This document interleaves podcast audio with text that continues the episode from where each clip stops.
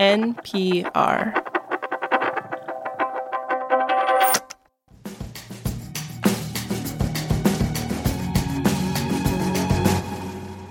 Previously on Game of Feds.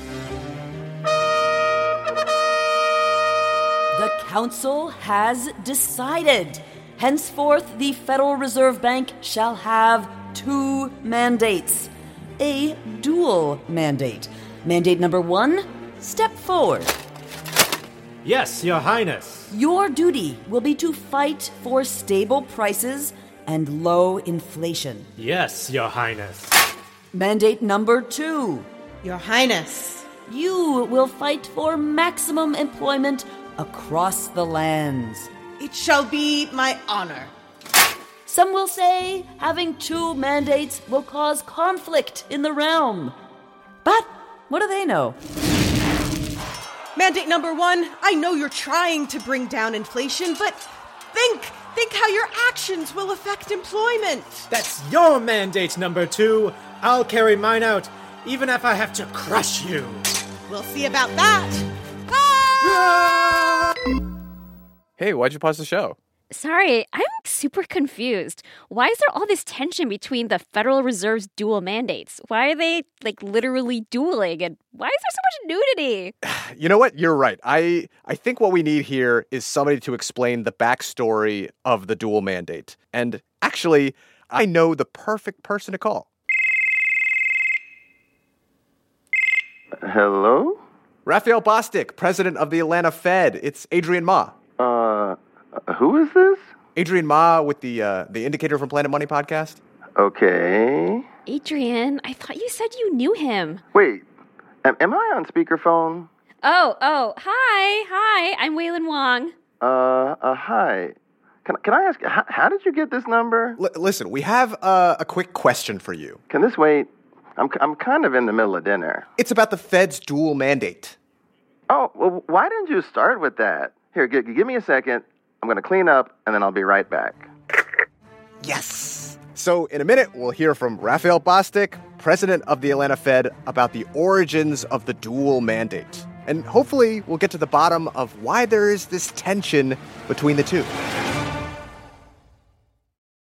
This message comes from NPR sponsor Arctic Wolf. Their researchers have released the Arctic Wolf Lab's 2024 Threat Report. Why will 2024 be a volatile year for cybersecurity? Learn more and get your copy now at arcticwolf.com/npr. This message comes from NPR sponsor Certified Financial Planners. Asking the right questions can greatly impact your future, especially when it comes to your finances. So if you're looking for a financial advisor you can trust, Certified Financial Planner professionals are committed to acting in your best interest. That's why it's gotta be a CFP. Find your CFP professional at letsmakeaplan.org. So, the Fed's dual mandate means that it has two main goals. The first is stable prices. And that means when inflation is running really hot, when prices are going up, the Fed raises what's called the Fed funds rate, which causes interest rates to rise, which slows down the economy and hopefully brings prices down over time. Now, over the past year, we have seen the Fed try to do exactly this. And the latest government figures released today show that it seems to be working. The annual inflation rate was 6.5% last month, which is actually the sixth straight month that it's gone down. But a lot of economists and financial forecasters are worried the Fed might have gone too far. If the economy slows down too much, it could go into a recession, causing people to lose jobs. And that would work against the Fed's other primary mandate to promote maximum employment. Basically, that's meant having an unemployment rate of around 4%. And when I called up Raphael Bostic to ask about these dueling dual mandates, he said, first off, it wasn't that way when Congress originally created the Fed in 1913. For the Federal Reserve, the mission was originally price stability and making sure that the economy operated in a very orderly way over time.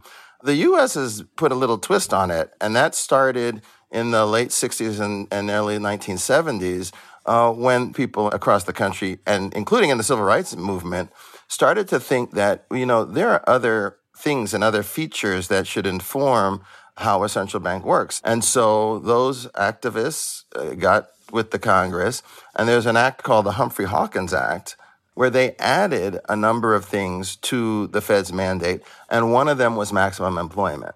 And so when you hear the dual mandate, it's really a reflection that the Fed has to think about price stability, but it also has to think about maximum employment and how we are doing in that regard as well. Hmm. So, and at the time, where people were like, "That's a great idea," or was it controversial to say like the Fed should also be focusing on this? Well, it depends on who you talk to. You know, there are a lot of uh, traditionalists who would say when you ask institutions to do more than one thing, uh, they don't do either of them well. Uh, but there, there are others who would say, look, it, these these things are related to each other, and with any situation or any pursuit, there are always going to be trade offs. And so, I think that argument carried the day in the, the 1970s, and it's where we stand today. I've also read that these two goals could be in tension. Trying to fight inflation could cause a recession, which could cause unemployment, which could hurt people who might be on the margins, economically speaking. So, you know, one thing I would say first is we're trying not to have recessions. So even as we affect the, the pace of the economy through our policy stance, the goal is really to continue growth and have us have continuous, steady, long-standing growth, which is basically what you saw uh, leading up to the pandemic. We had had eight or nine years of uh, consecutive years of growth. So that's that's one thing I think is really important. The second thing is, and I try to r- remind people of this as much as I can. High inflation uh, hurts those with the least the most hmm. because if you can't pay for your food, you're not going to go to a, tr- a, workforce development program to get training. You're not going to go to college. And so if costs are forcing you to make hard decisions in the short run, you're going to wind up worse off in the long run. And we, we just really need to tr- try. And I, I think it's really important that we, we give people the best opportunities uh, in terms of how the economy performs so that they know that it's okay for them to invest in themselves. It's okay for them to invest in their businesses.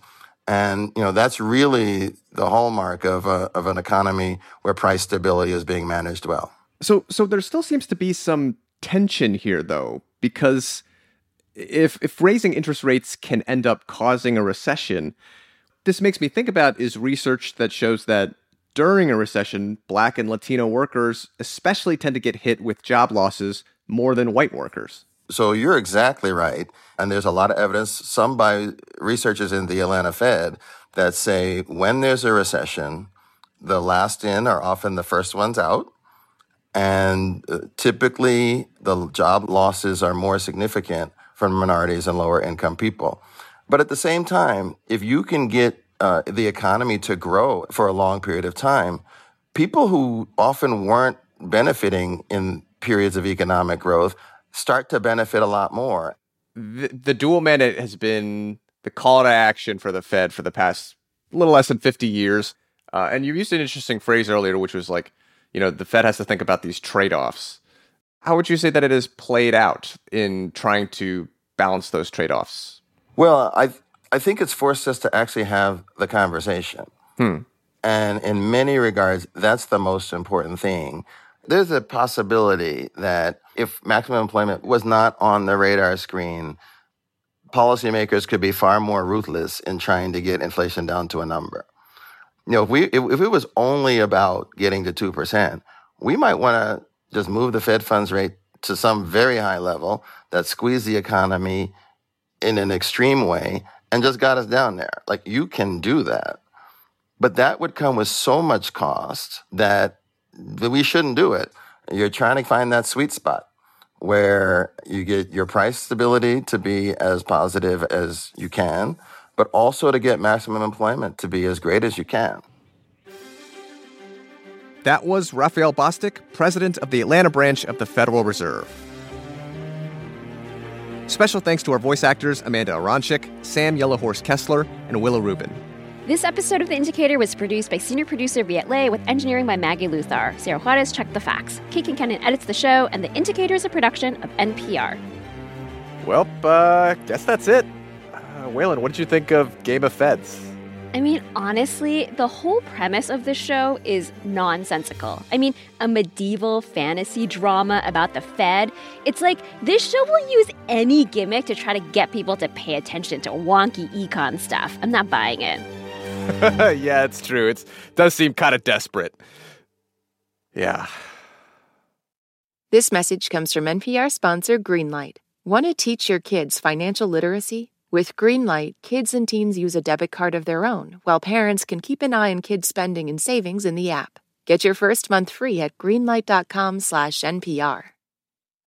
This message comes from NPR sponsor Capella University. With Capella's FlexPath learning format, you can earn your degree online at your own pace and get support from people who care about your success. Imagine your future differently at capella.edu. Jasmine Morris here from the StoryCorps podcast. Our latest season is called My Way stories of people who found a rhythm all their own and marched to it throughout their lives. Consequences and other people's opinions be damned. You won't believe the courage and audacity in these stories. Hear them on the StoryCorps podcast from NPR.